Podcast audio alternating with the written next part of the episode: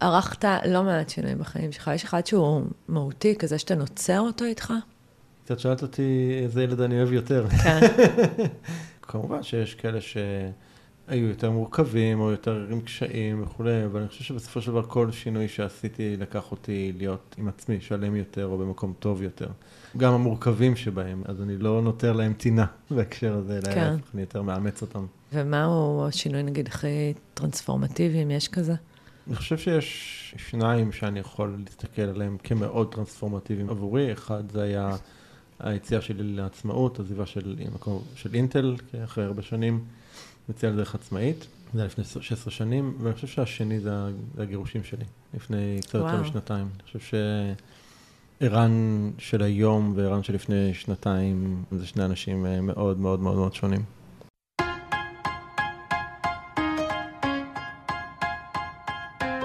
ברוכים הבאים לפודקאסט של מעלה בטוב, אני דנה רגב, מאמנת, יוצרת תוכן ומרצה. בפודקאסט הזה אני מבקשת לאתגר פרדיגמות, קונבנציות שהסלילו אותנו, להזיז אותנו מאזור המצוינות שלנו ולחבר אותנו לאזור הגאונות שלנו. כי בעולם שבו הקבוע היחיד הוא השינוי, יש קבוע משמעותי שאם רק נכיר בו, נצליח לשגשג, לזכות בוודאות ובמצפן פנימי, והקבוע הזה הוא אני, כלומר את או אתה.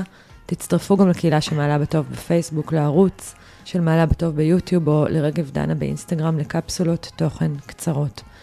הגות על עושר, על משמעות, על המכניזם של האדם, הייתה כאן כנראה מאז ומעולם. כלום לא ממש חדש תחת השמש, טבע האדם נותר כשהיה. לא משנה כמה השתנה פה טכנולוגית, אם האבולוציה לא מתרשמת, האנושות תכלס היא אותה גברת בשינוי אדרת.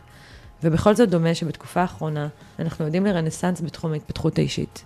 אני מאמינה שהפריחה בשאלות עושר ומשמעות היא תולדה של כוח נגדי. מגפת הסטרס, רנסאנס הסבל, ואנחנו סובלים הרבה, סובלים לתפארת. אנחנו רצים, רודפים אחרי הזנב של עצמנו, אחרי כסף, אחרי פיים. אנחנו ממוסכים, קונים, צורכים. אנחנו חיים בפיצוץ אוכלוסין, והכי בודדים מאי פעם. אנחנו בורחים מנמרים, למרות שאין נמרים פה. הכחדנו את רובם, כמו מינים אחרים שפגענו במחייתם. אנחנו מתרחקים מהטבע שלנו, ליטרלי ומטאפורית. אנחנו מבולבלים ומובסים ועייפים וכועסים וקורבניים. יש הרבה סיבות להתעצמות הסבל האנושי, אבל היום לא ניגע בו דווקא, אלא בתוצאותיו, עידן של התפתחות אישית. שם קוד לטכניקות, מתודות, שיטות, רעיונות ותיאוריות שתכליתם לשים קץ לסבל ולהגביר את חוויית החיים. והתחום הזה לא חף מבאגים, משרלטנות, ממקסמי שווא, משיטות מומצאות, משיווק פלסטיק, ממרחבים נעדרי אתיקה ומאינפלציה. אז היום אנחנו נסתכל על עצמנו בלבן של העיניים, ננסה לדבר על הכשלים שבבריכה, שבמימיה אנחנו שוחים. ערן שטרן הוא מנטור עסקי, מחבר רבי המכר להגשים ולהתעורר, מנחה את הפודקאסט עושים שינוי, ומי שמצוי בעולמות ההתפתחות האישית כבר קרוב ל-20 שנה. עוד מעט. בשיחה בינינו סקרנו את השינויים שערך ואת התובנות שצבר, וככה נולד פרק על הצד האפל של העולם הזה שבתוכו אנחנו פועלים. הבאגים של עולם ההתפתחות האישית. ערן מביא כנות רדיקלית, והפרק הזה בעיניי חשוב ממש. אהלן, ערן. אהלן, מה שלומך? מצוין. אז תגיד, לפני שאנחנו מתחילים בכלל, זה באמת לא פרק קונבנציונלי, והוא גם נולד נכון. בינינו ככה באיזה מין, במקרה. ממש במקרה. דיברנו לפני זה, לא יודע, חודש, חודש וחצי, ואמרנו על מה נדבר, ואז כאילו עלה הנושא הזה, ואז אמרת לי, טוב, אז תשלח לי בין כמה נקודות שאתה חושב שיהיה מעניין לדבר עליהן. ואת יודעת, וישבתי לכתוב כמה נקודות, ותוך כדי היום חזרו לי עוד, ועוד, ועוד, ועוד, ועוד, ופתאום יש שם איזו רשימה של קרוב לאיזה 20 בולטים. וכמה ימים אחרי זה הייתי ביוון, וכמה משפטים שביקשת הפכו לקרוב ל-20 עמודים. כן, זה ממש מאמר, כן. ואתה יודע, אני רוצה להגיד לך שזה אותי נורא מרגש, כי אני חושבת שלהיות בתוך תחום ולהיות מסוגל לבקר את עצמנו מבפנים, כן. זה סופר חשוב ומשמעותי, בטח בעולמות שאנחנו מצויים בהם, ותכף אולי נצא להבין, לא בלתי מאתגר מבחינתי הפרק הזה. מה בכלל המוטיבציה שלך, מאיפה זה הגיע? מה נתקלת? כאילו, מה אכזב אותך כל כך במציאות, או איזה תוצאות שנחשפת אליהן שמטרידות אותך? הכשלים האלה שאני מדבר עליהם הם דברים שאני רואה אותם כבר תקופה די ארוכה, כבר כמה שנים. ואני אגיד כאן אה, אולי כבר דיסקלמר חשוב, אני חטאתי, אני חושב, ברובם, כי אני בא מעולמות ההתפתחות האישית כבר הרבה מאוד שנים, אז אני לא בא כאן להגיד של הם לא בסדר ואני הבסדר, ממש לא, זה גם חלק. אני חושב עבורי היה הכתיבה של זה סוג של אה, חשבון נפש, גם שלי עם עצמי. ראיתי הרבה אכזבה אני חושב שזה אולי ככה אחד הטריגרים הגדולים. התחלתי לחוש בזה בצורה יותר אה, מוחשית מול העיניים, כשהתחלתי לשמוע מדבורה ומיכל שעובדות איתי, כשהן מדברות עם לקוחות פוטנציאליים שמגיעים, אז הן שומעות אה, לא פעם ספקנות ואכזבה וחשדנות. זה לא שספקנות או חשדנות לא היו תמיד, אבל ברמה הרבה יותר קיצונית מבעבר. אני חושב שזה היה הטריגר שככה גרם רגע לעצור ולהסתכל מה יש כאן. הייתי מתחיל לדבר על זה קצת, הרבה פעמים עם לקוחות, בכל מיני נקודות, או בסשנים שהייתי מעביר על נקודה מכאן, נקודה מכאן ונקודה מכאן. ורק אחרי השיחה שלנו, פתאום ראיתי שיש פה עניין הרבה הרבה הרבה יותר משמעותי. אז אתה אומר שכאילו מה שמזיק, או מה שאתה רוצה כאילו אולי לדבר את זה כדי אה, אולי להפחית בזה, זה, זה אכזבה של אנשים. כן, תראי, זה יכול להיות כל מיני, מהבטחה לא ממומשת. Mm, אוקיי. אכזבה זה רמת פגיעה אחת, אני חושב שיש רמות פגיעה יותר משמעותיות שאני כותב עליהן, שזה ניתוק מהמציאות. זאת אומרת שאנשים מקבלים בגלל כל מיני דברים שקורים בעולמות האלה, הם הופכים להיות מנותקים מהמציאות, זאת אומרת, הם חיים באיזשהו סוג של לה לה לנד מנותק ממציאות, כי הם רואים במה שהעולם ההתפתחות האישית לא פעם מייצר, איזושהי הבטחה לעתיד מזהיר, והם חיים בעתיד במקום רגע לחוות את מה שקורה כרגע. אני שיניתי המון דברים באמונות שלי. אחד הדברים שאני לא שיניתי, וגם זה אחד הדברים שתמיד אני אומרת לתלמידים שלי בקורסים, זה אם יש כלי אחד שכאילו תשמרו עליו, ממש, זה הכלי הכי משמעותי, זה, זה חשיבה הביקורתית שלנו. נכון. היכולת להטיל ספק, זה מה ששומר עלינו בתפיסה שלי, יצורים חופשיים. כן. וגם העיניים שלי ראו ברבות השנים המון דברים, הכל מהכל למען האמת. יש בעולמות האלה קרבות אגו ותחרות ושרלטנות, ומקומות שאין בהם בכלל אתיקה, אין אפילו קוד אתי, mm-hmm. ושטחיות והבטחות שווא. אתה יודע, זה החלקים הקלים, עד לכדי ניצול של חולשות ופעולה שנינו יודעים בתחומים אפורים, ולפעמים גם חציית קווים אדומים של ממש. אבל לפני שאנחנו צוללים, בואו נאפיין מה זה עולם ההתפתחות האישית, כי זאת הגדרה כל כך רחבה, נכון. שחסים תח... תחתיה כל כך הרבה, אני מניחה, שיטות ואנשי מקצוע. נכון. זה החל מכל מה שאת יודעת, מאמנים, יועצים, מטפלים וכולי, ספרים שנכתבים, או סדנאות, או סמינרים, שבעצם, אני חושב שהמטרה של כולם בסופו של דבר זה איזושהי הבטחה לחוויית חיים שהיא טובה יותר, וכל אחד הגדיר מה זה הטוב הזה עבורו, כן? זה התחיל כמשהו, את יודעת, אימון היה קיים, כשאני התחלתי, ב-2006 התחלתי לעבוד בעולם, לפעול בעולם הזה, אימון היה קיים, לא המצאתי את זה, לא, את יודעת, אלא נכנסתי למשהו קיים. אבל היה מאוד חדש. אבל היה, אני חושב שהוא היה אז הרבה בעולם אה, ארגוני קיים, הוא היה גם קיים ברמה אישית, את יודעת, כשאני התחלתי, אז קצת אחרי זה התחילה הסדרה משפחה חורגת עם אלון גל, שמאוד העלתה את זה לתודעה, את העניין הזה של אימון. ואז אחרי זה קמו עוד המון המון המון המון אנשים שנכנסו לתחום. וכמו כל תחום, את יודעת, את יכולה להגיד את זה על סוכני ביטוח, ואת יכולה להגיד את זה על uh, מתווכים, ואת יכולה להגיד את זה על רואי חשבון ועל עורכי דין. כל תחום, יש בו הכל מהכל. זה לא שהתחום הוא לא בסדר. זה נכון, זה מה שרציתי להגיד קודם, למה, כאילו, זה מפתיע שזה המם אותי, כאילו, כמה תמימה הייתי, אבל זה נכון שכל תחום יש בו הכל מהכל, אבל כאילו, בגלל שכאן לא מתעסקים בדיני נזיקין. כן. מתעסקים בדיני נפשות. העולם הזה מצופה באמת לאיזשהו מנגנוני uh, בקרה ורטרוספקציה נכון. איכותיים. זה נכון, ואני יכול uh, לגמרי להבין את הציפייה הזאת, וגם אני חושב שגם אני גם, גם החזקתי בה באיזושהי תמימות נעורים, אפשר לקרוא לתקופה. נגיד עוד משהו, שחלק מהדברים שאני גם מדבר עליהם, זה לא רק... בצד בכלל של המאמנים או המנטורים או המנחים או מי שזה לא יהיה, זה, זה הרבה גם בצד של האנשים עצמם, של הקהל שבא, של המטופל או הלקוח שמגיע לסדנה או מגיע למאמן, ובאיך שהוא בעצם עושה abuse מסוים, אפשר להגיד, למה זה התפתחות אישית, ואני חושב שהאחריות היא כאן לגמרי על שני הצדדים. הגיע אליי לפני, אני מדבר איתך מעל עשר שנים, איזושהי לקוחה, והגיעה לאיזשהו תהליך ליווי אישי, והיא אמרה לי במילותיה, הגעתי אליך ש... כדי שתציל אותי. ובשבילי זה היה מין איזשהו, כמו איזשהו דגל אדום גדול כזה, מנפנף, בוער, של אני לא פה להציל אף אחד, אני לא יכול להציל אף אחד, כן, בן אדם לא- צריך לא, להציל את עצמו, האלה, בטח, כן. אני לא אלוהים.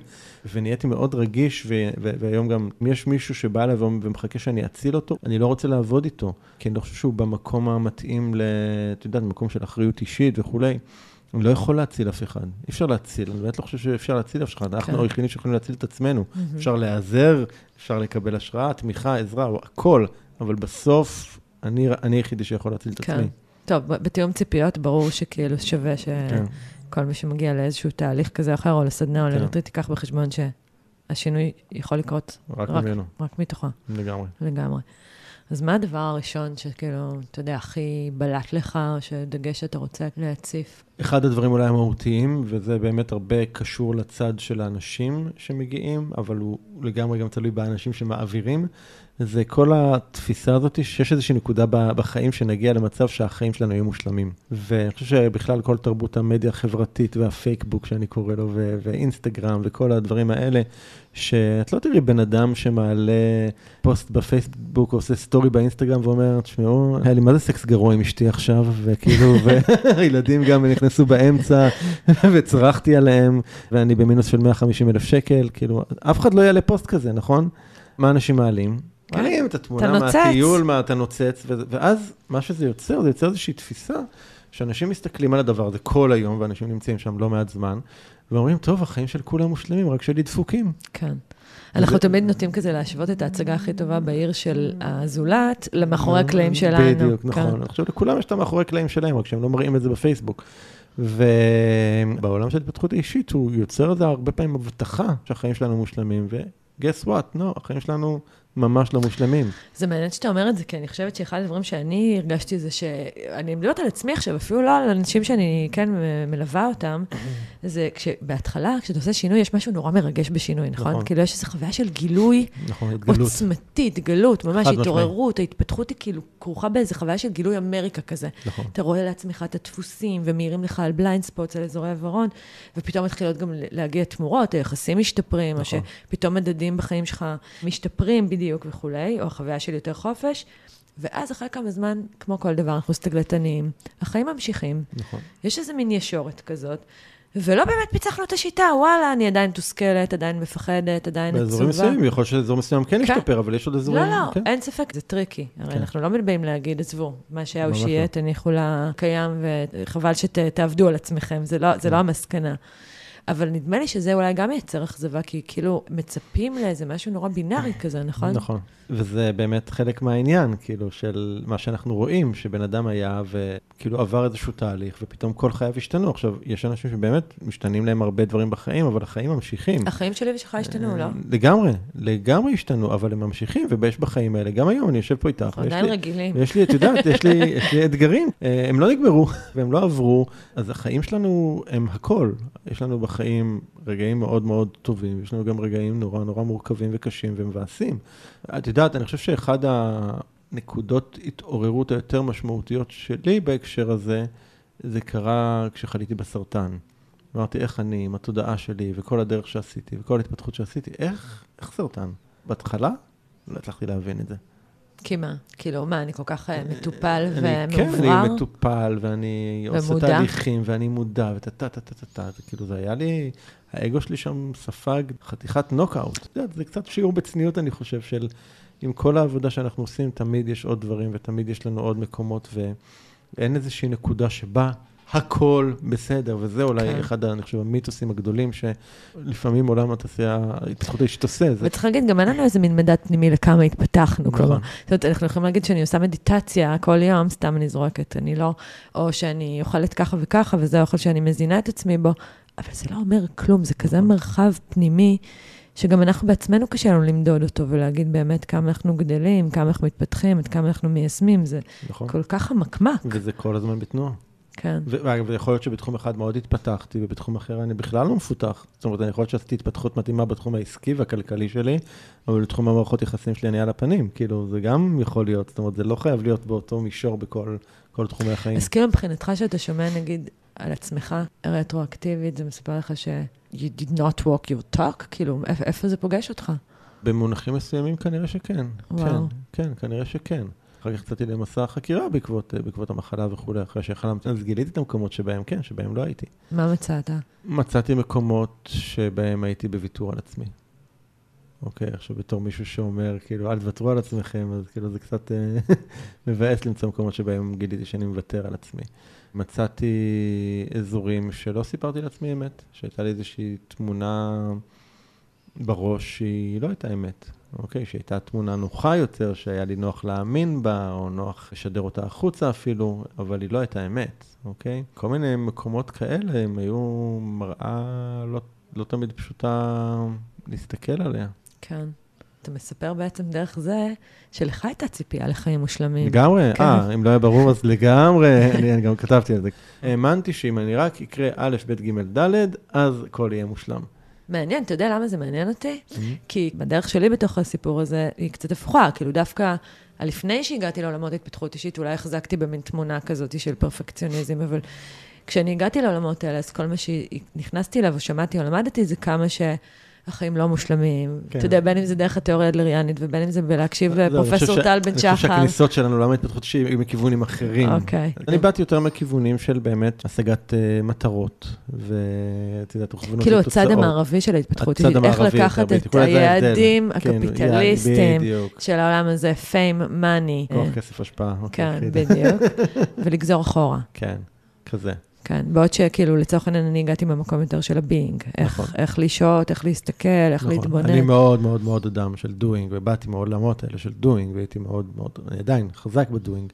היום אני הרבה מאוד עובד על עצמי כדי להיות פחות ב doing, יותר ב being. אני לא חושב שזה רע, או זה, זה טוב או זה רע, אבל צריך את ה... אתה יודע, זה מעניין שאתה אומר את זה, אנחנו כל הזמן כנראה נפתח חלונות כזה ונחזור, כן. אני בן אדם של doing כמוך, ואני זוכרת שכשאומרים לי, את לא יודעת, מה- עם being, ואמרתי, אני לא יודעת מה זה אומר, מה זה אומר להיות כן. ב being, כאילו, מה עושים? מה עושים?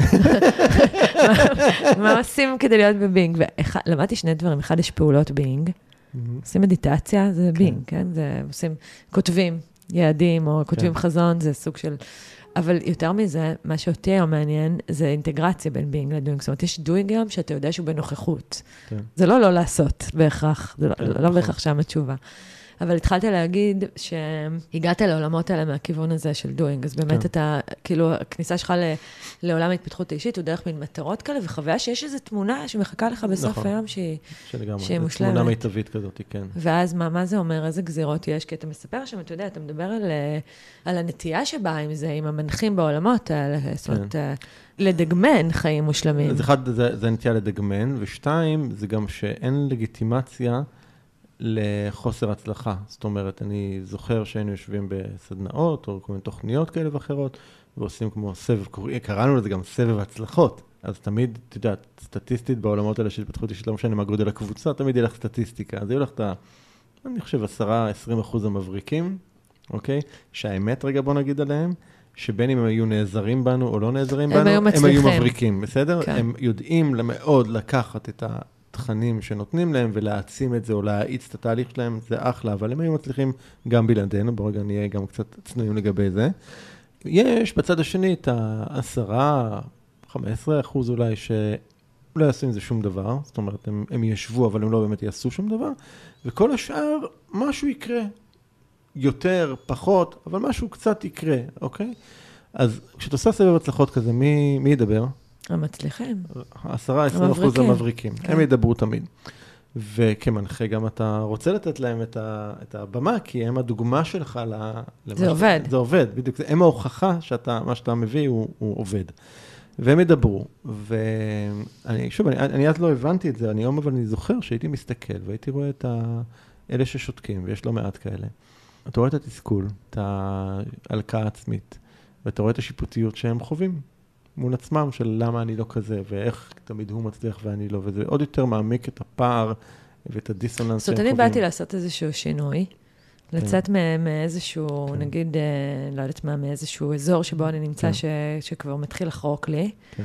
ולא זו בלבד שאני לא מצליח לעשות את זה, אני כאילו מרגיש שאני אפילו בסוג של נחיתות, כי אחרים לגמרי, כן. לגמרי. אחרים כן, ואני לא מבין מה לא בסדר, לגמרי. ואף אחד לא רואה לגמרי. אותי, זה לא שיש איזה... לגמרי, חד משמעי. והיום אני יכול להגיד לך שכשאני יושב מול קבוצה, ואני לא יודע, זה עוד אחד השינויים שעשיתי, אם פעם הייתי עם קבוצות מאוד גדולות, וכלים מאוד גדולים, 100, 200, עשינו גם 400 אלף איש, אירועים מאוד גדולים. אני היום עובד בקבוצות מאוד קטנות ומצומצמות, ואחד הדברים שאני מקפיד עליהם זה, אחד, עם המאמנות שעובדות איתי, אז אנחנו מראש מזהים אנשים שאנחנו מרגישים שהם אולי תקועים באיזושהי נקודה, או יש שם איזשהו משהו שעוצר אותם, ואנחנו דווקא מתמקדים בהם הרבה פעמים. זאת אומרת, מראש אנחנו נכנסים לסשן כשאנחנו יודעים עם מי אנחנו הולכים לדבר. ושתיים, אנחנו מאוד מקפידים שלכולם יהיה קול. זאת אומרת, אז יהיו את אלה שמשתפים בהצלחות, אחלה, ואנחנו מנסים לנתח מה עבד להם וכולי. חלק גדול מהפוקוס דווקא על אלה שלא הצליח להם. כן. דווקא אלה שנתקעו במשהו, דווקא אלה שעלה איזשהו פחד או חשש, ואיתם אנחנו עושים עבודה, ואנחנו מאוד, אני מאוד מאוד משתדל לנרמל את השיח הזה.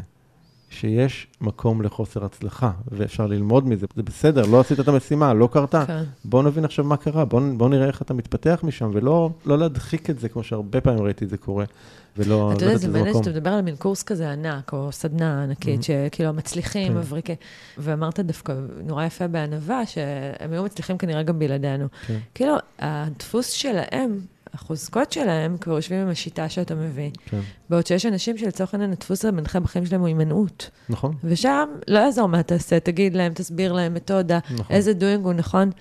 זה הרי לא נמצא שם, זה נמצא באיזשהו אין- אין מקום ש- תודעתי. זה- שזה מוביל לעוד איזה עניין. כן. אין נוסחאות, אין חוקים באמת שכולם מתאימים לכולם, בסדר? יש דברים שעובדים לחלק יותר, לחלק פחות, בסדר? לחלק בכלל לא. זאת אומרת, זה מאוד מאוד ישתנה ויהיה שונה מאדם לאדם, אבל בסוף לכל אחד יש את הדרך שלו, ולכל אחד יש את אחד את המסלול שהוא צריך לעבור. ואני אגיד עוד משהו על העניין הזה של, ה, של הלגיטימציה לכישלונות בהקשר הזה, של דווקא זה שעברתי דרך איזושהי נקודת אה, שבר, או דרך כישלון, אם נקרא לזה רגע ככה, או, או מה שזה לא יהיה, דווקא כשאני במקום הזה, שם יש לי למידה מאוד מאוד משמעותית. אני יכול לדבר על עצמי במקומות האלה, אני יכול גם הרבה לקוחות שראיתי, שדווקא מהנקודות האלה קרה משהו. ואני אני אגיד לך יותר מזה, היום בחלק מה, מהתהליכים שאני עושה עם אנשים, הם מקבלים משימות שמעוצבות ככה שבמקרים מסוימים יגרמו להם להיכשל. זאת אומרת, או חוויית כישלון. זה מה שנקרא by design, כי אני רוצה לגרום להם רגע את החוויה של להיכשל במשהו, ורגע לקום, לנער את האבק ולראות שוואלה, העולם לא, לא התמוטט והשמש עוד שם והכדור מסתובב ואני חי ואני נושם ו, וקמתי ובסדר, אני בסדר עם הדבר הזה. יש בעיניי ערך עצום, כי תרבותית אני חושב שאין לנו שום לגיטימציה להיכשל. אנחנו חיים בתרבות מאוד פרפקציוניסטית. אין לנו שום לגיטימציה. אני חושב שאנחנו מבועטים מהעניין הזה של להיכשל. אתה יודע, זה מעניין, אתה התחלת מזה שדיברת כאילו על הרשתות החברתיות. עכשיו, כולנו כבר יודעים, נכון? שכאילו, שהרשת היא שקרית, אנחנו יודעים שמה ש...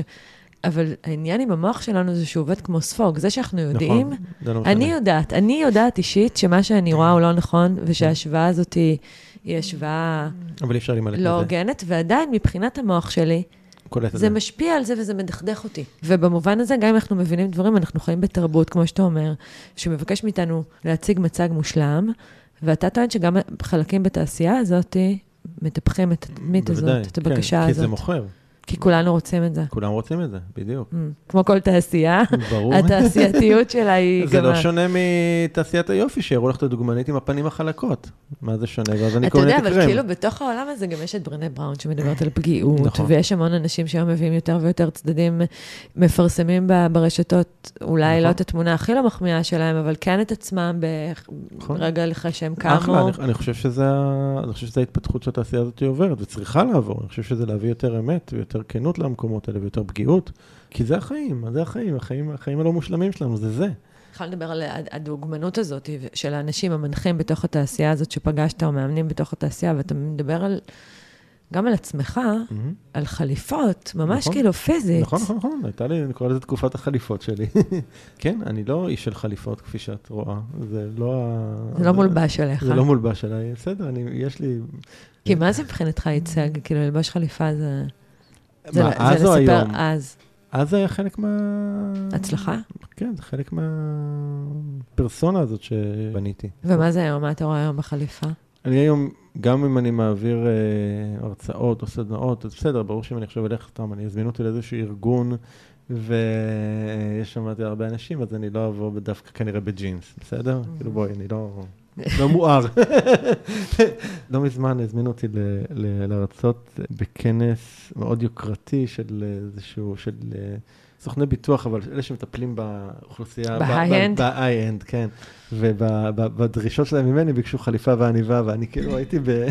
אלרגיה? בגירוד כזה, עניבה לא הסכמתי, כאילו בסוף אותי בלי עניבה, אבל כאילו, ואת הז'קט גם שמתי על עצמי רק כשעליתי לבמה, אבל ביקשו, אתה יודע, זה, כי כולם היו מסביב כזה, כן? אבל אה, לא, אז אני אבוא כמובן יותר אולי מחויית או משהו כזה, אבל אני, אני בעיקר אשתדל היום להיות בבגד ש, שנוח לי ושאני שלם איתו, ופחות מאיך שנתפס. כן. בעצם זה אנשים שמטפחים פרסונה שהם לא, זה לא הם. לאו דווקא, אגב, יכול להיות שיש מישהו שחליפה, כאילו, לא- שחליפה זה, את יודעת, זה הבגד שהכי נוח לו בעולם, כן. אחלה, אני לא לא נגד. לא, לא, אני- ברור, אני- אם כן. זה- אם זה אתה, זה אתה. אתה כן, אומר. במקרה שלי הייתה, הייתה, זה לא הייתי אני.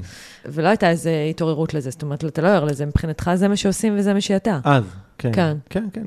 אבל שוב, זה- זה- זה- שלי, את יודעת, זה כן, לא- זה לא עושה. את זה... לא, אבל. זה עוד צד ש- של האופן שבו, כמו שאתה מתאר, אבל האופן זה חלק הטכני, מהפרסונה החיצונית כן. שמטפחים, וזה אותו דבר של... שמייצרת חוויה כן, שיש אני- אפשרות להשיג תמונת חיים אה, מנצחת. כן, אבל זה חלק מ... קורא לזה תמונת אה, טוני רובינס מהגב, כן? כן, שזה אתה אתה מרצה עם המדונה. מרצה ואתה מתדרך את הצלם שיבוא מהגב, שיראה אותך מול כל הקהל, וכאילו, בסדר, כאילו, יש לי מלא תמונות כאלה גם כן. אז איך זה בא לידי ביטוי בחיים שלך? זאת אומרת, אתה, יש לך את התמונה טוני רובינס, אתה הולך עם חליפה ומה, ובפנים אתה עצוב, מתוסכל, כועס. איפה זה משפריץ לך, או שזה לא משפריץ? לא תמיד זה משפריץ, את יודעת, אם אתה לא מודע זה לא ישפריץ, אבל אני חושב שכן זה מכרסם מבפנים, אה, וזו תחושה, ש... אגב, לא- לאו דווקא שתדע לחבר את הנקודות ולהגיד זה בגלל זה או בגלל זה, כן, ברור שלא. אבל אני חושב שהתחושה, זו תחושה של פער מאוד גדול בין הפרסונה החיצונית שאתה מציג לבין מי שאתה... ב- שאתה חווית אותה? הרגשת אותה לדעתך? כן, לא, לא לדעתי, הרגשתי אותה definitely. איך זה בא לידי ביטוי ההרגשה הזאת? סתם, אני אתן לך דוגמה הכי בנאלית, כאילו, כן, אבל כאילו, אתה, אתה יכול לבוא לסדנה, ויש שם עכשיו, לא יודע, 200 אנשים, ואתה מדבר והחליפה וכל זה, וכשהם הולכים, אתה בסוף גם זה שמעמיס את הארגזים לאוטו ומקפל את הציוד על הבמה, כי זה עסק, וזה יוצר איזה דיסוננס כזה לפעמים. עכשיו, יכול להיות, אני יכול אה, לראות מצבים שמישהו גם יקיף את עצמו עכשיו בצוות של 17 עוזרים, ושהוא לא יעשה את זה, בסדר, יש כל דבר שאתה, את יודעת, את ה... שזה מחיר. מחירים של זה, בדיוק. זה כל מיני נקודות כאלה, כי המוח שלך אומר, אתה רגע לפני זה היית, גם כשאתה חוזר הביתה, כן? ואת יודעת מה, אתה חוזר הביתה ועכשיו אתה רב עם האישה, ואתה אומר, אבל כאילו, מה, מה היא לא רואה? כאילו, לפני רגע 200 איש חיבקו אני אותי, הזה? ומחאו לי כפיים, ועכשיו כאילו בבית אני רב איתה. כאילו, זה דיסוננסים ש- ששוב, אני אומר, בזמן אמת אני לאו דווקא ידעתי. לזהות אותם, היום אני יודע לראות אותם, אבל... אבל אתה כן יודע להגיד שיש אנשים, כאילו, יש, יש בינינו אנשים, ודהיינו בתעשייה הזאת, שמרגישים את המחויבות הזאת כדי להפיץ את מה שיש להם כן. להגיד, לדגמן כן, גם את זה כן, בחיים את יודעת- שלהם, את יודעת מה, אני בלבוש שמתי שלהם. לב, אני, אני שמתי לב משהו מעניין. לא יצא לי להקשיב המון לטוני רובינס, ראיתי כמה סרטונים שלו, הייתי, הוא היה פה בארץ פעם לאיזה ארבע שעות, אז הייתי בזה, אבל לא הייתי בשום סדנה שלו, משהו כזה, אבל יצא לראות קצת וידאוים שלו מה-early days שלו, כן, כן. אוקיי? ומה ששמתי לב, שבתמונות שלו, שהוא, כשהוא מאוד מאוד צעיר, והוא רק התחיל וזה, אז הוא גם, הוא בחליפות. וכשאתה רואה את טוני רובינס היום, הוא עולה בפליפ פלופ ומכנסיים קצרים וטישרט לבמה, וכובע אה, מצחייה. מצחייה, כן? ואיך שאני לפחות הבנתי את השיפט הזה, זה שככל שאתה יותר מרגיש שלם עם עצמך ויותר עם ביטחון עם עצמך, אתה לא צריך את התחפושת החיצונית שתמחיש משהו ש, שאתה כן. לא. אני לא בטוחה, אבל שזה בהכרח- מעיד על זה שזה אני- פחות. אני, אני לא יודע, כן, אני לא כן, יודע. כן. אני, אני, זה, אני אבל אתה יודע, אולי אני אגיד כן... כאן משהו על משהו שאתה אמרת עכשיו, שאולי שווה כאילו רגע לגעת בו. כי אמרת כאילו אין נוסחאות וכולי, ותכף עוד ניגע בזה, כי באמת, אני איתך שם לגמרי. אתה אמרת ויש עקרונות מנחים, וזה מעניין, כי, כי נכון, שנינו נמצאים בתוך עולם שאני מאמינה שיש בו איזה שהם עקרונות מנחים, כן. ועדיין, אה, אה, בתפיסה שלי, כאילו, אחד הדברים שבא לי לצעוק לעולם זה, תשרפו כל ספר ותכתבו את זה שלכם. נכון. אז מה באמת העקרונות המנחים? אני אגיד מה אני חושבת כזה תוך כדי שאנחנו מדברים, ואולי אתה תהדהד לי חזרה. אני חושבת שאנחנו מביאים כלי. נכון. הכלי הוא שאלה, הכלי הוא מיומנות שיקוף, הכלי הוא אתגור, אבל אני חושבת שאם אנחנו מביאים אג'נדה, אנחנו חוטאים. אני נוטה להסכים, אני חושב שיש לנו, יש כל מיני כלים שאפשר להביא, ושוב, יש כלים שלי, ערן, יעבדו מאוד מאוד טוב, אה, ולך, דנה, יעבדו פחות טוב, או שאת פחות תתחברי אליהם ואני יותר אתחבר אליהם. זאת אומרת, יכול להיות שאת תעשי עכשיו סשן מדיטציה ותעופי לשמיים, ואני אעשה עכשיו סשן ואני אסבול כל רגע, כן, וזה לא יעשה לי שום דבר, אני לא ארגיש שזה עשה לי שום דבר. ברור. אוקיי? אז מה האמת? כאילו, אז מה שאני אומר, אין פה איזושהי אמת. יש, יש הרבה דברים שיכולים לעזור, ואני חושב שאנחנו צריכים לבחור כל אחד את, ה, את הדברים שעובדים הכי טוב והכי תואמים אותו, וכמו שאמרת, לכתוב את הספר של עצמך. כן, לא באמת חושב שיש איזושהי נוסחה, זאת אומרת, אבל פה נכנסת באמת האחריות של, כמו שאמרת, הלקוח או המתאמן או המטופל, שאתה יודע, הוא בוחר בסוף את המורה שלו, זה נכון, אבל... או את הכלי או את המיומנות, או לגמרי, את הטכניקה. חד משמעית, חד משמעית. כל מה שיכול זה לטעום מהתפוח, לא טעים לך, זה ממש בסדר. חד משמעית, אבל אני חושב שחלק מהבעיה כאן, זה שהמוח של כולנו מחפש את הפתרון קסם. את גלולת הקסם שתפתור את הבעיה. הנה, אתה עכשיו קחי את הגלולה הכחול- האדומה, וכל כן. בעיותייך, והנה אני מגיש לך אותה בנוסחת ארבעת השלבים ל, כן, בסדר? כן. ו... ואז נולדת איזו גנריות כזאת אחידה, שטנצית. כן, והמוח שלנו מחפש את הקיצורי דרך האלה, כי אם תבואי עכשיו, תקשיבי, אם אני עכשיו אעשה קמפיין, בסדר, ואני אגיד לאנשים, תקשיבו, בואו עכשיו לתהליך התפתחות אישית, שהוא ייקח לכם חמש שנים, שתעברו מלא סבל בדרך. וגם אז, אגב, הוא לא יסתיים עד המוות. שום הבטחה שמה שיקרה, אתם תוציאו מלא כסף, אוקיי, בדרך. תעבדו מאוד קשה. אין שום הבטחה לתוצאה. תיפגשו במקומות נורא לא יפים בכם. תפגשו את הצדדים הכי אפלים שלכם, כן. אוקיי? תכאבו כאבים נוראיים. יכול להיות שחלק מהקשרים שלכם עם חברים או עם משפחה יסתיימו. יכול להיות שתתגרשו. אולי תתגרשו בדרך. ייתכן okay. שאפילו תאבדו קצת מהכסף שלכם. תאבדו מלא כסף בדרך. בואו אליי לתוכנית. אתה יודע, זה נורא מעניין שאתה מעלה את זה. אתה, סליחה שאני, זה, אני כאילו לא אמרת את זה בערברבנות, קצת לא נוח לי פתאום, אבל כאילו, יש לי קורס שאני שיווקתי. וכל פעם שהייתי צריכה לשווק אותו, אתה מדבר על הבטחות קסם והגלולות, ואני היום נמצאת ברשת, ואני רואה באמת את הקורסים האלה שבאמצעותם אתה תגביר את הרווחים שלך בעסק, והקורס הזה שאתה רוצה לדעת איך לעמוד מול במה, אז כל פעם ששיווקתי קורס, השיווק שלי היה כזה. אה, אני לא יודעת לאן זה ייקח אתכם. אם יש לכם קריאה פנימית, אני אשמח. מה שאני יכולה להגיד לכם זה שלקטתי מידע, תיאוריות וכולי וכולי וכולי. התפתחות אישית היא כזאת שהולכת לחוסר ודאות, ויותר מזה אני אגיד לך, לא רק זה שככה שיווקתי את זה, וברור לך שזה, בסדר, הגיעו אנשים שמחפשים כן. אמת כזאת, אבל זה לא סוחף, כמו שאתה לא מבין. בדיוק, זה חלק מהעניין. זה פחות סוחף. מצד שני, זה האמת היחידה שיש לי להציע. ואני אגיד יותר מזה, הרבה פעמים יגיעו אנשים שהם יגיעו עם מטרה שהם מחזיקים בה, ושנינו יודעים שבתהליך של התפתחות אישית אמיתי, לפעמים אתה מגלה שהרצונות שלך הם דמה.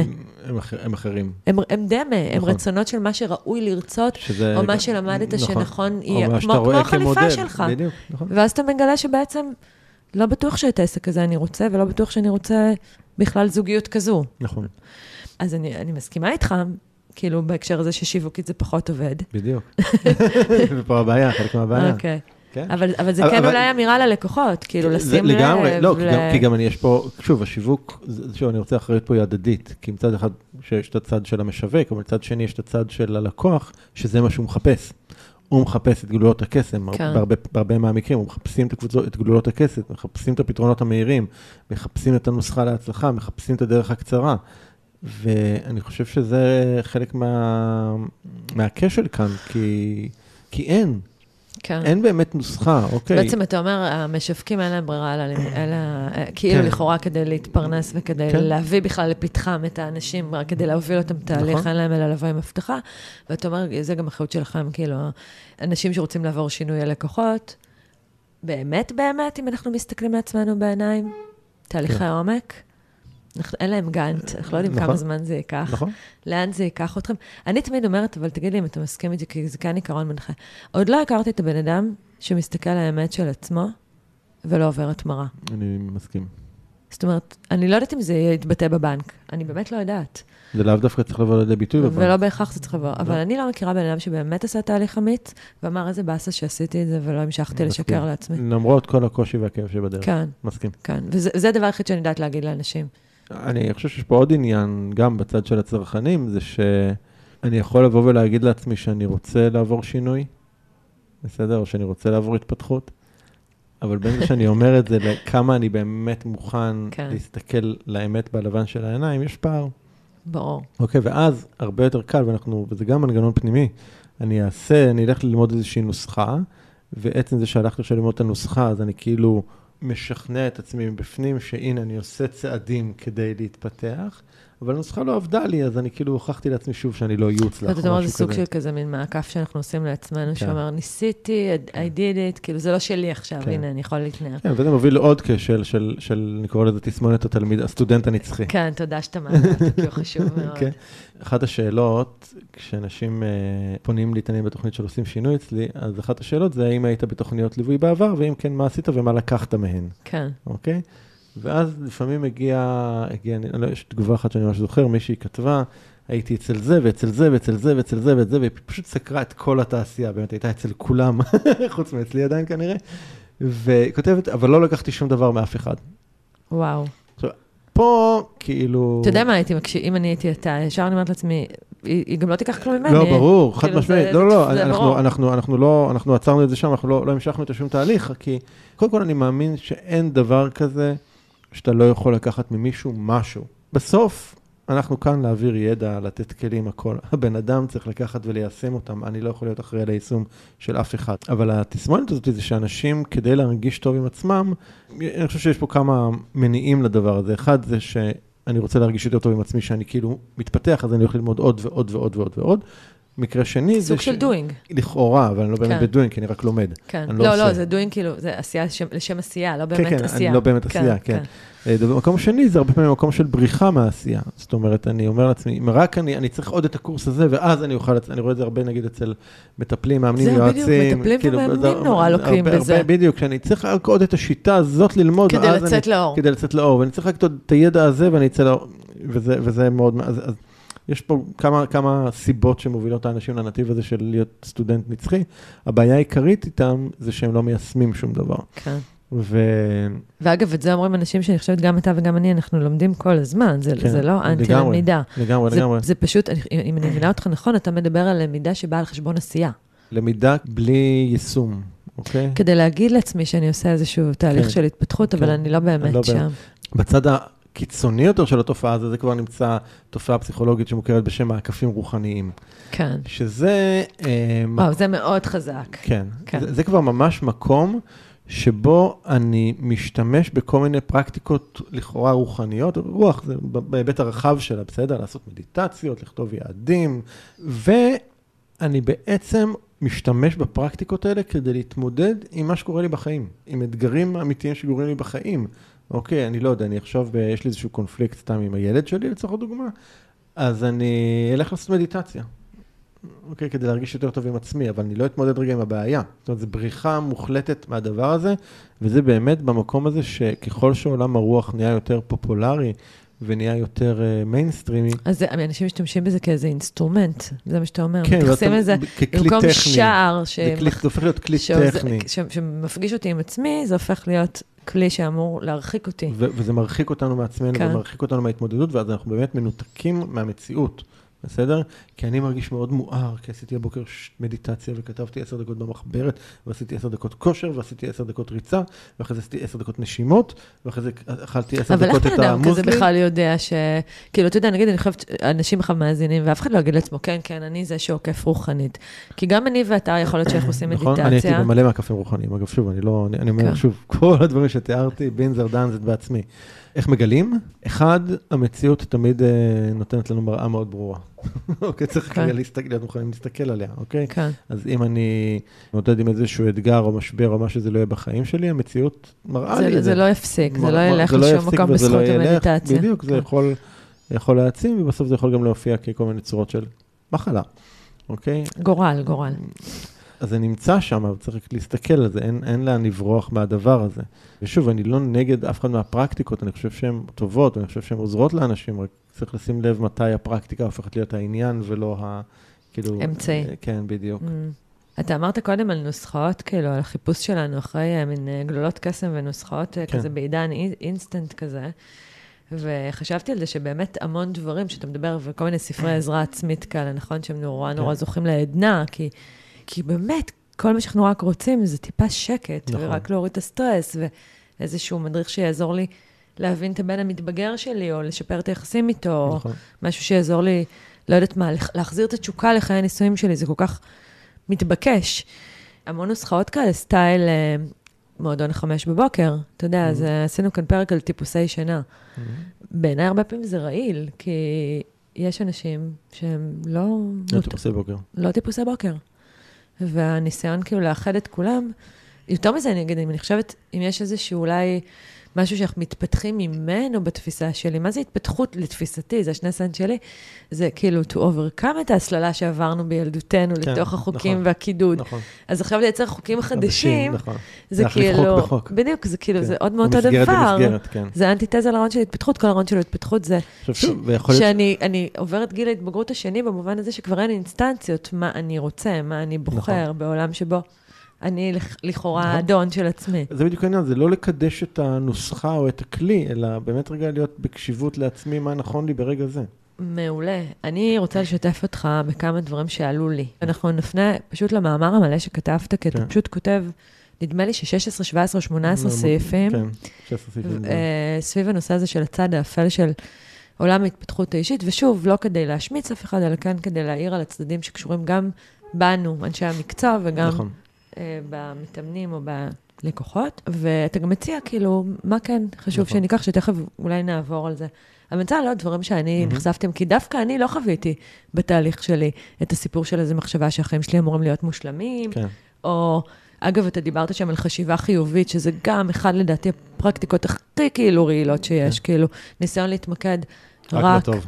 רק בטוב. אין דבר כזה, נכון. החיים לא מכילים רק, אנחנו, רגשות, מנעד הרגשות שלנו, זה- יוצר אותנו מנותקים רגשית. בדיוק. כן, אתה מדבר על תודעה מאוד חזקה, שהיא מכניעה את הרגש, זה כאילו נכון. הפוך מכל... נכון. מבחינתי, כל התהליך שלי של התפתחות היה הפוך מזה, אוקיי. לצורך העניין. אבל אני אגיד לך במה אני כן נתקלתי, ואחד מהם גם מתקשר לעולם תוכן שאתה עסקת בו, ואני, ומעניין אותי לשמוע אוקיי. כאילו את השיח הזה. אה, אחד הדברים שלי נורא נורא מציקים בעולם הזה, אה, וזאת הסיבה שגם הלכתי לחקור את זה בעצמי, זה כשאני שומעת אה, אנשי טיפול ורוח מדברים פתאום במושגים נורא פיזיקליים. Hmm. או מדעים. וזה לכ- לכאורה בסדר גמור, כי זה באמת עולמות שנפגשים, אבל יצא לי יותר מדי פעמים לשמוע אנשים שמשתמשים בפיזיקה Hmm. ועושים בה שימוש פשוט לא נכון. ממש מנכסים אותה בצורה לא נכונה. וזה בסדר גמור, אגב, להחזיק באמונה שהיא לא כן. בהכרח מבוססת עדיין מדעית, אגב. כן. להגיד, אני יכול לזמן מציאות, הגם שאף מדע עוד לא מוכיח את זה. כן. אה, וזה בסדר. אג- אגב, זה שמדע לא הוכיח את זה, לא לא עושה את זה לא נכון. אני אומרת, כן. זה בסדר גמור להאמין באמונה כזאת, שאולי המדע עוד לא הוכיח אותה, נכון. ויכול להיות שיום אחד הוא יוכיח, אולי כן. לא, לא משנה, מותר לי להאמין בזה. וזה בסדר גמור גם להתמך במדע שמחזק כבר אלמנטים שאני, ש, שמתקיימים בעולמות תוכן כן. שלי, ואני מבססת את הטיעון הזה. אבל זה לא בסדר בעיניי להשתמש בטיעון כדי להסתמך על הקרדיביליות של מדע לצורך העניין כשהוא לא תקף. וזה נורא עניין אותי לשמוע את זה ממך, כי בסוד, שמשתמש בפיזיקה קוונטית, וזה נכון גם לגבי אה, בכלל השימוש של אנשי רוח וטיפול בפיזיקה קוונטית. כן. יש אלמנטים שבאמת הפיזיקה יודעת להגיד, ויש שם איזה אלמנט שממש הפיזיקה הקוונטית לא עומדת מאחוריו. כאילו, הפיזיקה הקוונטית ממש לא עומדת מאחורי זה שהרצון שלי הוא יכול להביא לקריסת גל כזו או אחרת. זה- זאת אומרת, הפיזיקה הקוונטית מעולם לא הוכיחה שום קשר בין כוונת, יודעת, זה- זה לא- כוונת המודד כן. לתוצאת הניסוי.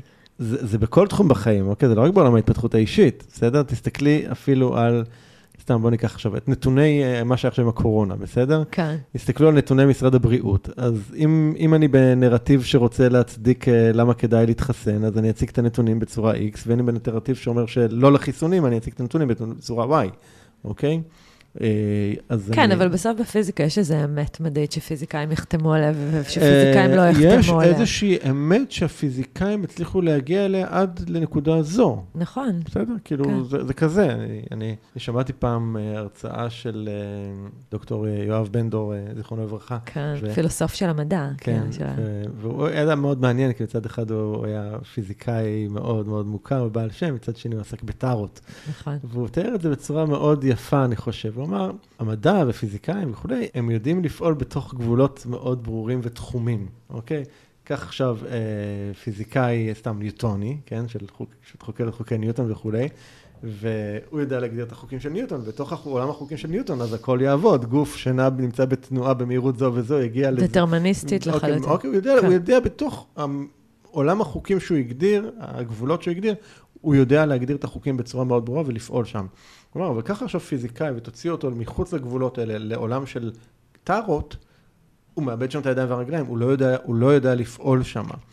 אז אני אומר, כאילו, אין כאן איזושהי אמת אחת. עכשיו, אני חושב שאנשים שעושים בזה שימוש, הם מסתכלים מתוך זה שהם מאמינים שמה שהם רואים זה התרגום של החוקים הפיזיקליים.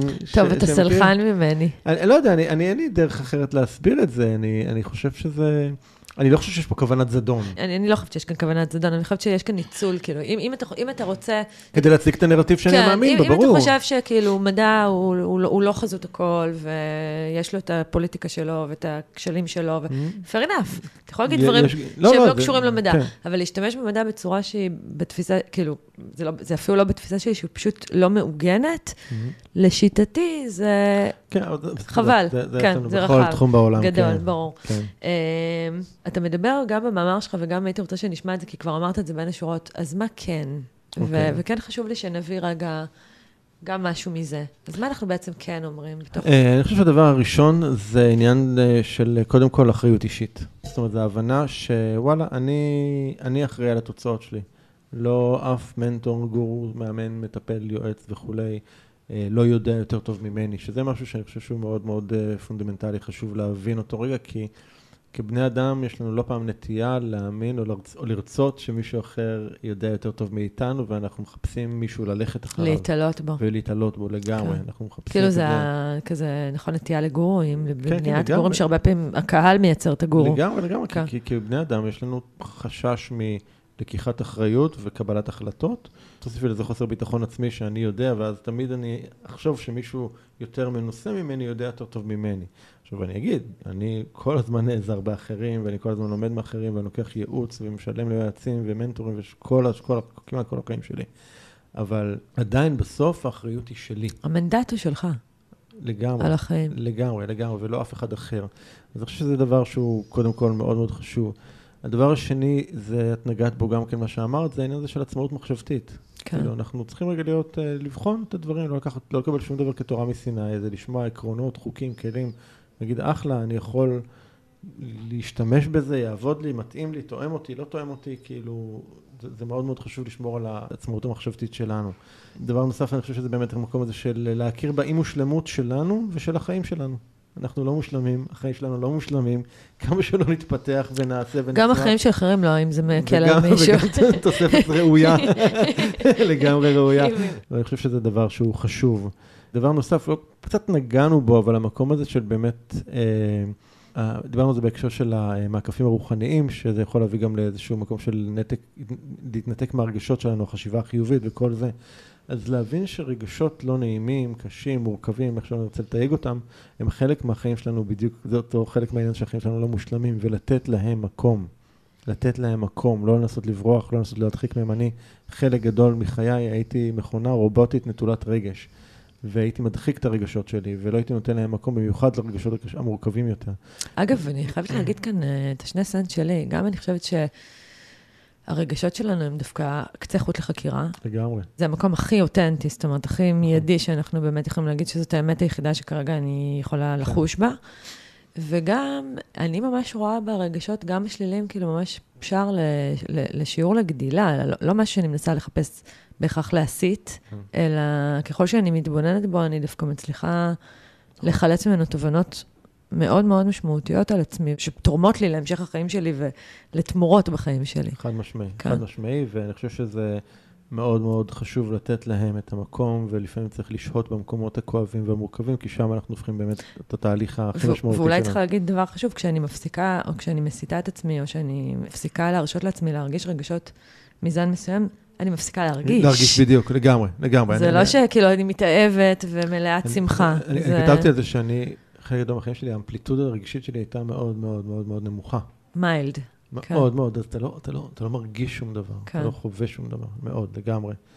דבר נוסף, אה, זה המקום הזה של הצניעות האינטלקטואלית. וזה גם, אני חושב, אחד ה... כתבתי על זה בצד. של הכשלים, זה היהירות של המנחים הרבה פעמים. כן. של אני יודע מה נכון עבורך, או אני יודע מה השיטה, כן? אז שוב, אמרנו, אף אחד לא יודע יותר טוב מאיתנו, ואין באמת שיטה. ואני חושב ש... ונמות כשאנחנו לא יודעים הרבה. בדיוק. אני, אני, אני היום יודע שאני הרבה יותר יודע כמה אני לא יודע. כן. ואני מבין כמה אני לא מבין, בסדר? ולהיות בסדר עם זה, ופשוט לאפשר לעצמי לחוות ולראות מה עוד אני לומד ומקבל, ו- ולא לא לחשוב שסיימתי, או, או שאני כבר גיליתי את כל הנוסחות והחוקים.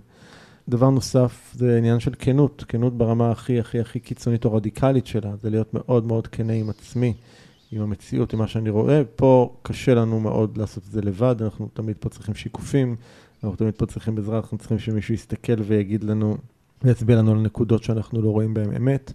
ו...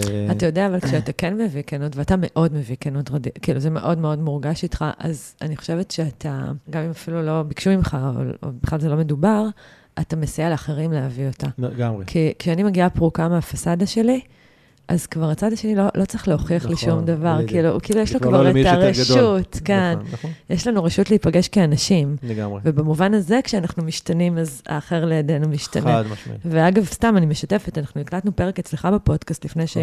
שפרק הזה הוקלט, ואני חושבת שהכנות שלך מאפשרת, כאילו, אפשרה לי להביא אותי בכנות מאוד חושפנית, ונדמה לי שזה משהו נוצר באינטראקציות בין אנשים ש... משמעית. חד משמעית. אני אני יכול להגיד לך על עצמי בשנים האחרונות, שככל שאני התחלתי להיות יותר כנה עם עצמי ועם החיים שלי, אז התחלתי להביא את זה גם לקשרים שלי, לחברים, כל, כל, לילד, לילדים, לכל איפה שזה לא יהיה. וככל שעשיתי את זה יותר, זה שינה באופן מהותי את מערכת היחסים. זה הביא הרבה יותר אינטימיות לקשר, זה הביא הרבה יותר יכולת להיות בפגיעות בקשר אחד מול השני, זה הביא לאהבה הרבה יותר גדולה, זה, זה יצר שיפט מאוד מאוד מאוד מאוד משמעותי בקשרים שלי בחיים, ברגע שהייתי... שאגב. סתם, מה זה אומר? אנחנו אומרים כנות רדיקלית, כאילו זה מין כזה ברור מה זה אומר. מה, מה זה, מה זה... אמ, אני יכול לתת לך דוגמה. אמ, ורד האהובה שלי ואני, כאילו, לפני כמה, כמה- לא, לא, לפני כמה זמן, לפני כמה שבועות, כאילו, אמרנו, אנחנו רוצים להעמיק עוד יותר את, ה, את האינטימיות בינינו, אוקיי?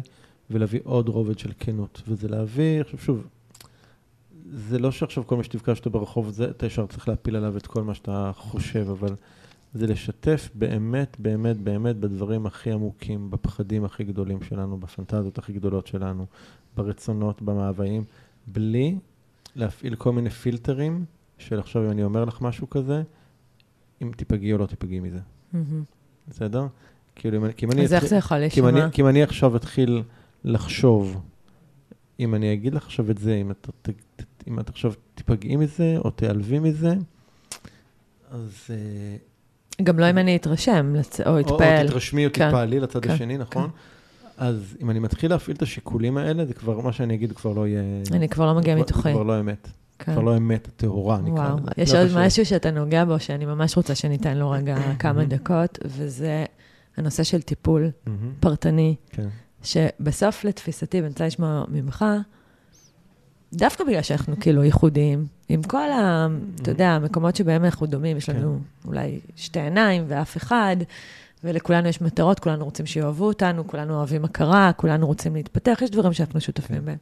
בסוף כל אחד הוא יחיד, ולכן לא משנה איזה הרצאה ואיזה קורס נעבור ואיזה רטריט וכולי, בסוף להגיע לפרדיגמות המאוד מאוד ייחודיות, לפרשנות הספציפית שאני יצרתי, לנרטיב שאני המצאתי לעצמי אי שם בגיל שלוש, קשה מאוד להגיע אם לא יושבים נכון. בדיאלוג אחד על אחד. אני, כן, אני חושב שלדברים הבאמת באמת באמת עמוקים אין תחליף לטיפול. אני אגיד יותר, אני חושב שכל אחד צריך טיפול. אה, טיפול זה לא לאנשים מקולקלים, אני חושב שלהפך, אני חושב שהרבה, לי, אני, אני מטופל עקבי מ-2014. כן, זה נראה לי מה שהיה פעם הכומר והרב, לא? זה אה, כאילו אולי. שוטף, כאילו, שהמיינטננס זה שוטף. כן, אני, אני חושב שזה רק עשה לי טוב ורק הפך אותי ליותר אה, שלם עם עצמי. ואני חושב שזה מאוד חשוב, אני חושב שזה תהליך שהוא מאוד משלים לדברים שבעולם ההתפתחות האישית מביאים, אני חושב שזה מביא זוויות אחרות, ולפעמים אתה צריך כדי באמת להתמודד עם חסמים מאוד מאוד עמוקים בתוכך, או עם טראומות, או עם כל מיני דברים כאלה, שלכולנו יש, בואי, כאילו, לכולנו יש אותם. אנחנו צריכים מישהו שיודע לפרק את זה ויכול לעזור לנו לפרק את זה. אני חושב שזה משהו מאוד חשוב. אני חושבת שאי אפשר לבד, נכון? בלי שיש... אני אה, לא חושב שאפשר לבד, אני אף פעם לא הצלחתי לעשות את זה באמת. אתה לא יכול. לראות לעצמך מרחב עיוורון. אנחנו לא רואים את הדבשת של עצמנו. כן, ברור. ויש עוד דבר חשוב שאני חשוב להגיד כדי ש... כי אני חושב שהוא אחד המהותיים. בסוף, בסוף, בסוף, בסוף, צריך ליישם. אוקיי? צריך ליישם. זה נחמד לקרוא ספרים, זה אחלה ללכת לסדנאות, זה מעולה לצפות באינסטגרם ולקבל השראה, הכל נכון. אבל אם אנחנו לא עושים את זה שום דבר, אם אנחנו לא מורידים את זה לקרקע, אם אנחנו לא מיישמים את זה בחיים שלנו, זה חסר ערך לחלוטין, בזבזנו עוד זמן. צריך ליישם בסוף, בסופו של דבר, כי זה מה שבסוף עושה את השינוי, זה מה שעושה את ההבדל. זה לא אם עכשיו הייתי ארבעה ימים בסדנה והתמלאתי באנרגיה. נחמד אנרגיה, אחלה, אני גם מאוד אוהב, אבל זה לא יעשה לי שינוי זה בחיים. יכול להיות סוג של התנאה כזאת, זה או יכול להתניע תהליך, זה יכול לתת לי היזכרות. מוטיבציה, זה, כן. זה באמת יכול להניע דברים שהיו רדומים אצלי, הכל אחלה. אבל בסוף, בבוקר, אני צריך לקום ולעשות את העבודה, אני צריך לעשות את הדברים, אני צריך לעשות את הפעולות. אחרת שום דבר, שום דבר, שום דבר לא יקרה בחיים שלי. כן. וואו, אני רוצה לשאול אותך, אם אתה, נגיד, אני מניחה שאתה לא תדע לגמרי, אולי אני מנסה כזה עכשיו איך לנסח את השאלה שתאפשר לך להשיב עליה, כי אתה במסע התפתחותי, נראה לי, נכון? כן. כאילו, תמידי, אני לא חושב פרמננטי. שזה אי פעם נגמר. ואתה גם מעוניין בזה, זאת אומרת, זה משהו שאתה. מטפח ומדשן בחיים אני שלך. משקיע בו גם הרבה מאוד. שנינו מסכימים לזה שאנחנו לא יודעים מה יהיה יעד ההתפתחות שלנו, אבל נכון. מה אתה מדשן בימים האלה? מה היית רוצה... מה, מבחינת ההתפתחות שלי? כן. אמ, בשלוש שנים האחרונות אני מאוד מאוד עבדתי על לפתוח את העולם הרגשי שלי. אמ, בצורה ש- שהיה לגמרי מודחק ונעול, שוב אה, רובוט נטול רגשות. זה תחום שאני עדיין מאוד מאוד אה, עובד עליו ומתמודד איתו, עם להרגיש פתאום רגשות שלא הרגשתי קודם. ועוד אה, מקום שאני חושב שכן, אני הולך לשים עליו עבורי את הפוקוס, זה, זה להעמיק עוד יותר את החיבור שלי לגוף. Mm, וואו. אה, אני חושב שזה אחד התחומים שאני יודע על עצמי שאני כן. עוד רוצה להעמיק בהם. אני חושבת שזה השער הכי משמעותי לאותנטיות, אגב. מהגוף, הגוף, הגוף לא משקר. כן. כאילו, השכל ממש טוב בזה, כן, והגוף, בזה. הגוף אותנטי לגמרי, כן. הוא לא יודע, הוא, הוא, יש לו איתות, אנחנו לא מכירים את המקרא, אבל, נכון, אבל uh, הוא יודע לדבר הכי אמיתי וילדי שיש. נכון. איזה עונג. אני רוצה לסכם קצת מה. מהמחשבה שלי ככה. אמ, אני חושבת שאמרנו את זה בהקשר של התפתחות אישית, רק לנו יש מנדט על החיים שלנו. התפתחות אישית היא, בתפיסה שלי, בעיקרה unlearning מהמם. ושריפת ספרי חוקים נכון, פנימיים שהסלילו אותנו אליהם. אה, יש שם בחוץ מורים שפוגשים אותנו כשאנחנו מוכנים, יש בחוץ פרקטיקות שיש לנו אולי קריאה פנימית להתנסות בהן, אבל אין כאילו באמת יציאה מהחוק האלמותי של החיים שמכילים אתגרים. זה כאילו חלק מהחיים, והם בעצם מבקשים מאיתנו גם לחלץ תובנות האתגרים האלה לתפיסתי. התפתחות אישית קורית במרחב המקודש שבין אדם לעצמו, אנשים יכולים לעשות, כמו שאמרנו, כל מיני, אתה יודע, מעקפים רוחניים, מדיטציות מבוקר עד ערב, לקום מוקדם, להציב מטרות, להגשים. זה לא אומר שהם באמת גדלו, רק אנחנו יודעים מתי אנחנו גדלים באמת. אין איזה נייר לקמוס חיצוני, אבל אם באמת, כאילו, זה קשור לחיבור שלנו ללב, לפחות אגו, אבל אם אנחנו באמת, באמת, באמת מחפשים נייר לקמוס, לתפיסתי, להתפתחות אישית יש כזה, זה יחסים. מהמם. בסוף היחסים שלנו, נכון.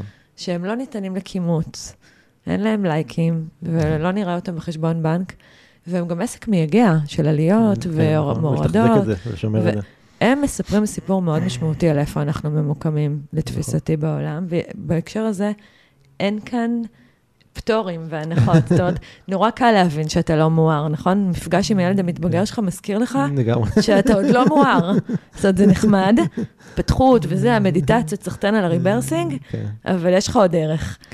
אה, תיזהרו מהבטחות בומבסטיות, הן לא עובדות לא בתעשיית ה anti-aging, נכון. גם לא- לא לא בעולם- גם. לא בעולם אין העושר. גלולות קסם באמת. בדיוק. אה, הרגשות שלנו באמת קצה חוט לחקירה, הם תרגום של המחשבות שלנו. התעלמות מהם לא מפחיתה בהם, אנחנו מבינים שלהפך. וכמו שאמרת, טיפול מקצועי הוא בעל ערך עצום. שום הרצאה גנרית או סדנה לא מחליף חקר תפור לנבחי התודעה שלנו, כי יש רק אחד כמוך, או אחד, אחת נכון. כמוך. איך היה לכם? מקווה שנהניתם בנימה אישית בפרקי הפודקאסט מושקע זמן, מחשבה, משאבים רבים בניסיון לזקק ערך משמעותי, לאפשר למידה, הגשמת תודעה וכלים מעשיים. השיתופים שלכם, המלצות ברשתות, ההודעות המרגשות שלכם לתמורות אמיתיות בחייכם, כל אלה הם שכר משמעותי עבורי. אני מודה לכם מקרב לב. ניפגש כאן שוב בעוד שבועיים. בינתיים, תמשיכו להתפתח, תעלו בטוב ושבוע טוב.